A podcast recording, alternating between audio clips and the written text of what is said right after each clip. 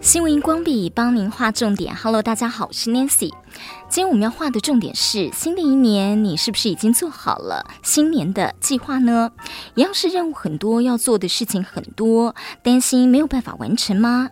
我发现成功人士都有他们一套工作心法，能够有效率地完成任务。而今天我就要来跟一位大忙人聊聊，他是如何在大学教法律哦，然后呢又是数位教育的先行者，为这个数位教育呢做线上的课程，同时为许多的金融机构演讲，定期在联合报、经济日报、新闻网写专栏，可以做这么多的事情。专访的是文化大学创新学院院长、法律系教授方元仪，我把录音机。带到了他的办公室。Hello，元仪。嗨，Nancy，好。呃，各位呃听众，大家好，我是文化大学呃法律系教授，也是创新学院院长方元怡。呃，元怡，我很好奇哦，就说你要做这么多的事情，哪来的时间呢？跟大家一样，每天都觉得时间不够，所以呃，我想这个大概是我从大学的时候就双学位嘛，你也知道，嗯、然后有参加。啊，那个时候我记得大学的时候，我也参加毕福会编毕业纪念册，然后也参加学生活动，然后也还跑去实习。所以，呃，其实很多朋友都问我说：“哎、欸，方老师，你你一天就二十四小时，为什么感觉上你二十四小时比较多？”嗯，那其实我觉得我大概就是两个一个两个重点啦，一个就是要如何兼顾效率跟分配。嗯效率就是 efficiency，那分配就是 distribution、嗯。那我觉得，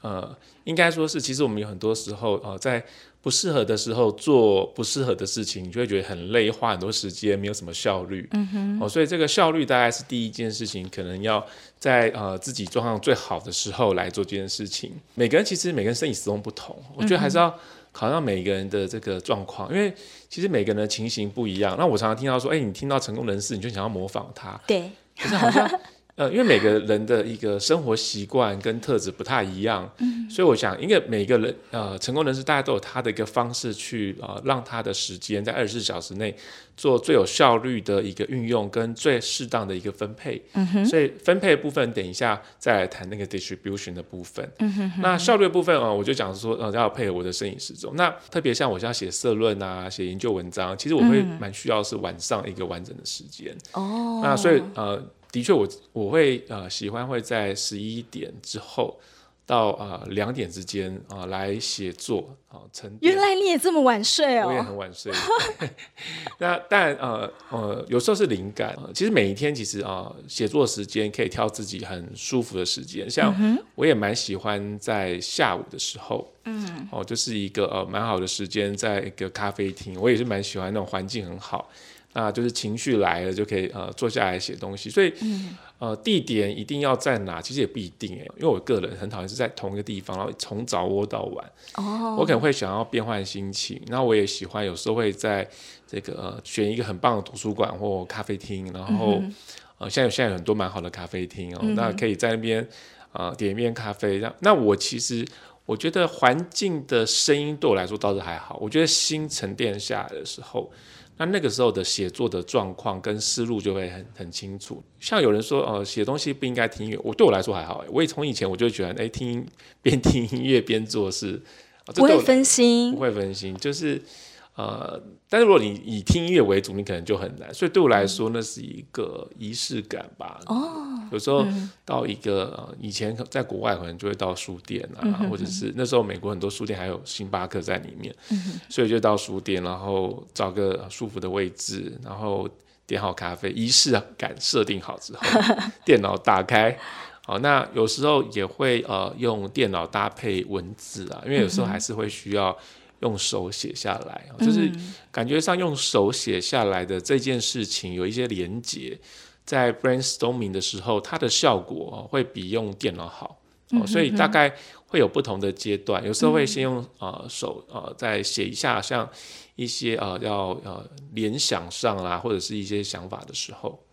对，那。那呃，另外来说，大概是说，呃，像你知道说，像我写社论啊，我其实我常常写社论，嗯，那我写社论我都不是自己就是想写什么就写，其实我会做功课啦，所以我也会、嗯、呃这个领域就算我熟悉，但我还是会去找最新的一些资料，嗯、那阅读资料之后呢，再来做写作。那我觉得这部分其实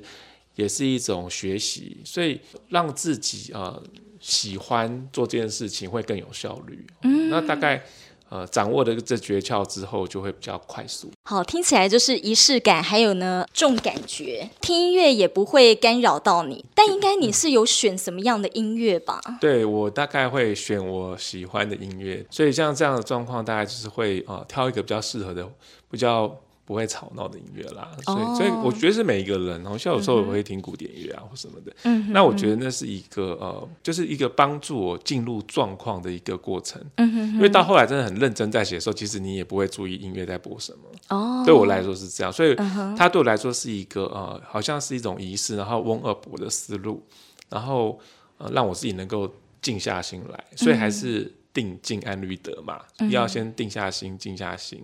然后才有办法去思索，然后才能够写出东西。嗯，那但我的行程不是只有写作而已，像我还要去外面授课、嗯、演讲，对，所以。哦，其实是不同的样貌，所以其实哦，每个时间上分配就会不同。嗯哼。那像呃，像演讲的时候，那你你显然就是需要一个比较活跃的一个 engagement，这样的一个呃，就是跟啊、呃、你的听众啊，或者是你的学生做一个很好的互动。嗯。那那个时候的一个转换又是比较不一样的。嗯。所以那样的一个心境，其实哈、哦，要等于是说你在分配你的时间上的时候，要做一个很好的分配，哦、就要配合自己的生理时钟。那我是一个，其实我蛮爱睡觉，我蛮重视休息跟睡眠，所以，呃，我说我说熬夜不代表是我精神不好在熬夜，uh huh. 我通常下班后哈，那呃其实跟大家一样都忙了一天嘛，白天可能要上课要演讲，嗯，那我还要写文章，我不太可能一回家就把这个 notebook 打开来工作，嗯，所以我通常做法是回来我可能会先就是休息一下，甚至我睡一下都好，嗯，吃点东西或者睡一下，然后等到。大概呃九点十点，那我的习惯是九点十点后我就会洗个澡，精神比较好。嗯，然后这时候呢就夜深人静，嗯、我就可以来打开我的这个呃笔记，想需要写作的东西哈，嗯、那思考的东西，呃，其实我想。大家都有遇到塞车啊，或坐捷运的时候，嗯，那那时候其实对我来说是一个蛮好的时机，我就会用它来做那个思考。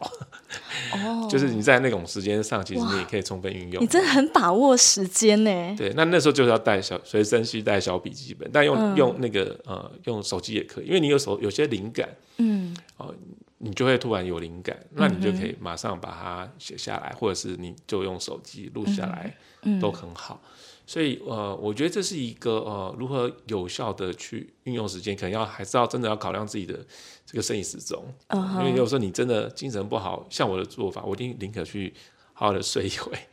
然后再起来把事情，因为那个思虑会比较灵活。嗯、那呃，甚至有时候我觉得好像哪里部分呃可能卡住了，我会转换心情，干脆把它放下来。嗯，我就说，其实像我，我会觉得说，在做一件事情的时候，当你的专注力够的时候，你可能只要两个小时，你可以做不专注的，可能是六个小时的事情。嗯、哼哼，所以，专注这件事情来说是很重要的一件事。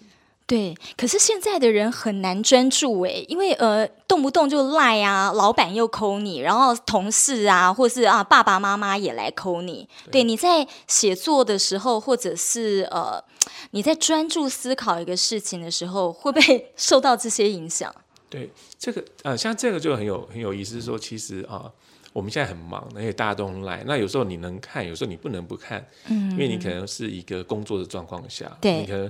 你的重要的伙伴，甚至你的老板哦，会传讯给你。对，那你又 miss 掉，可能又又不好。所以呃，我的做法的话，我会结合那个番茄式的时间用法。哦，嗯、就是说，其实我可能就会让自己哦，能做到一件事情哦，嗯、呃，彻彻底底专注二十分钟。在这二十分钟的时候呢，是把手机放到一边的，不看手机的。哦，然后等到二十分钟后。或者是二十五分，甚至三十分钟后，看每个人的状况，我再回来看手机，嗯、我再回应他。嗯、哼但是我我想，老板在急，OK，他可以等个二十分钟。但每个人状况，那晚上的话，因为特别好，嗯、因为晚上十一点到两点是就是不太可能有人干扰，对，就那个时候就是一个完整。哦、但是你的平时，嗯、比如说下午的时候，你不大可能呃完全真空，除非说你有办法。那这个时候我就会用番茄式的工作时间法，番茄时间钟嘛，啊、把它切成这样。那我觉得呃，其实我也有感受到，其实也不只是我们现在新的这一代，其实他的专注力比较短暂，对，他很难，就像我在上课，他很难，我很难让同学二两个小时盯着我，然后我讲，因为他。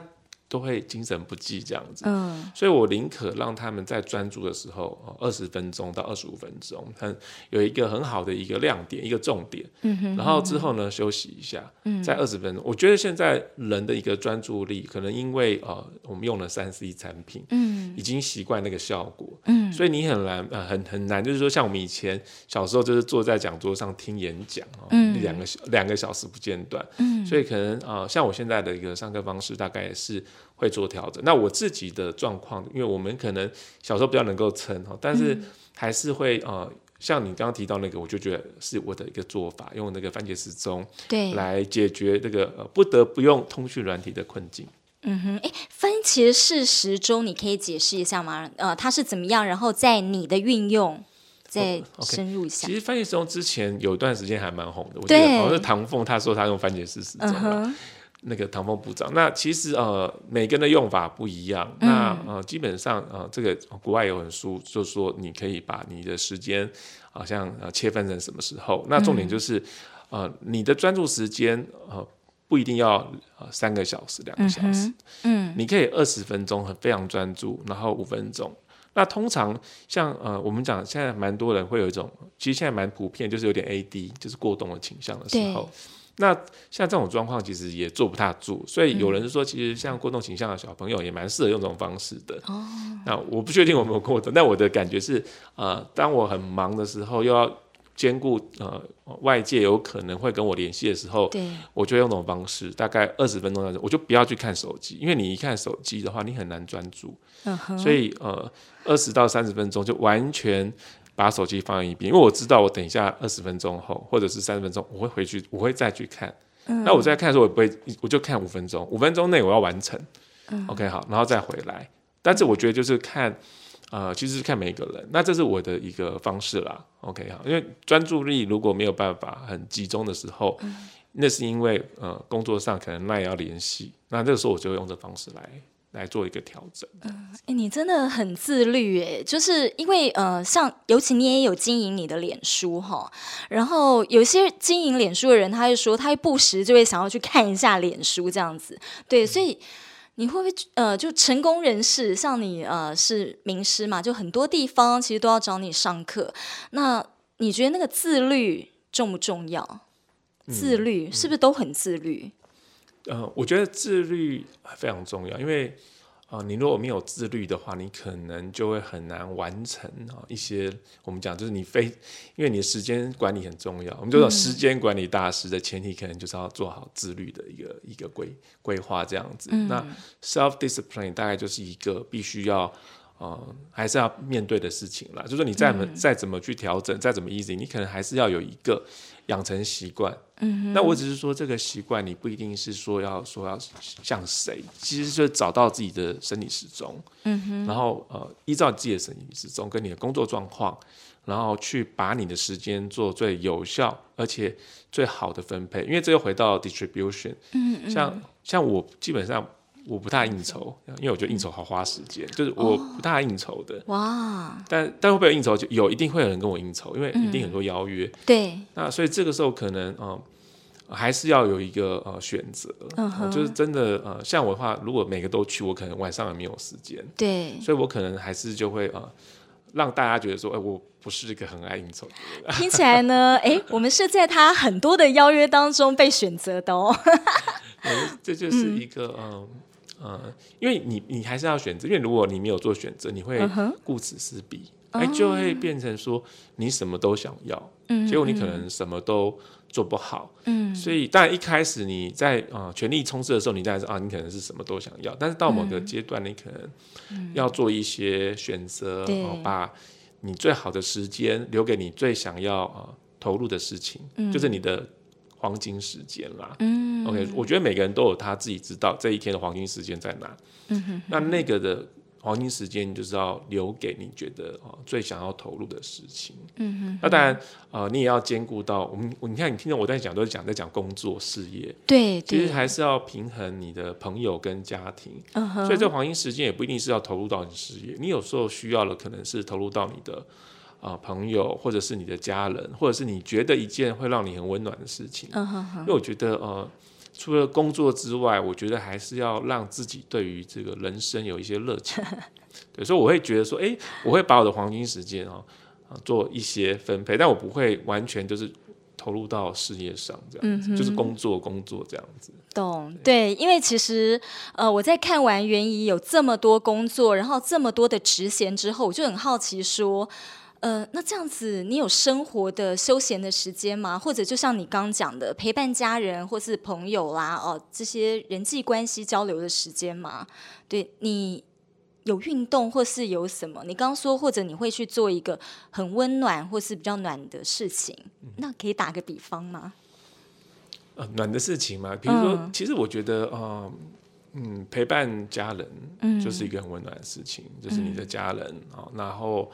呃，再来就是说，可能是公益的活动，哦、公益的事情。嗯、哦，那呃，这件事情对我来说，因为我在推动的事情是其实是连接在一起的。嗯、比如说我在啊、呃，我的专业，然后我在推动的法律的一个倡议，还有我在谈的永续教育。对。其实这整件事情串起来，就是想要让社会更良善嘛。嗯哼。所以呃，看起来好像我做的每件事情，它都是好像。各个方向，其实它串起来是有一个主轴，嗯，就是我我现在想要，我觉得我目前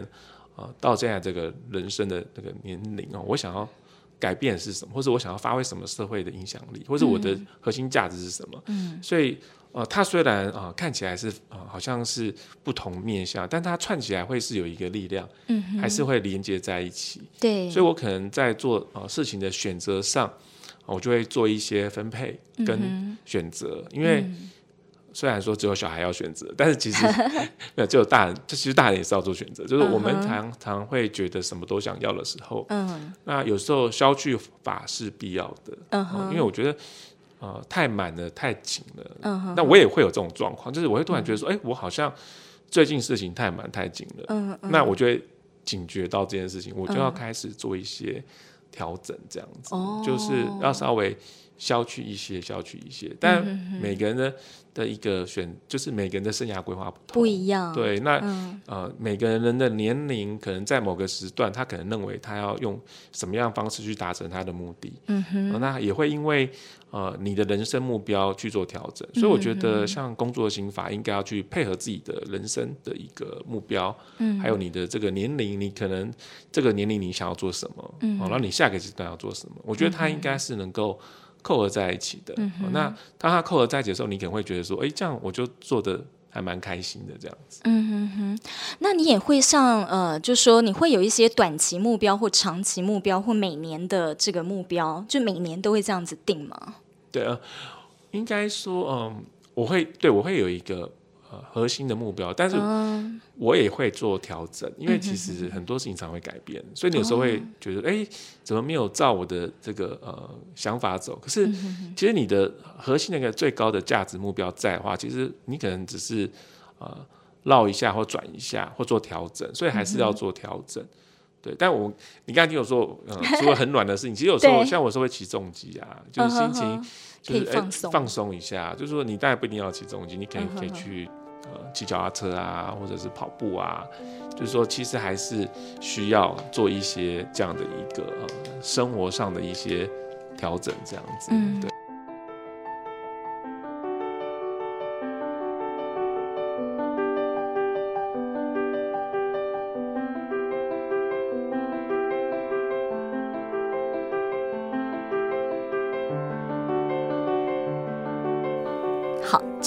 是呢，工作事业做的很成功的人，还是有需要放松充电的时候。不过刚刚听到了几个重点是，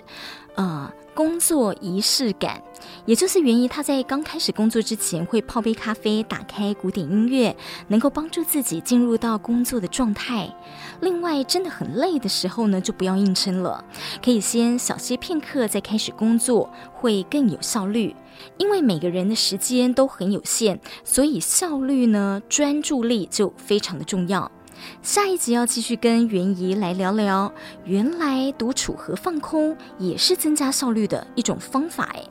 以及迪士尼执行长 Robert Iger 还有马克吐温的工作心法。我们下集再见，拜拜。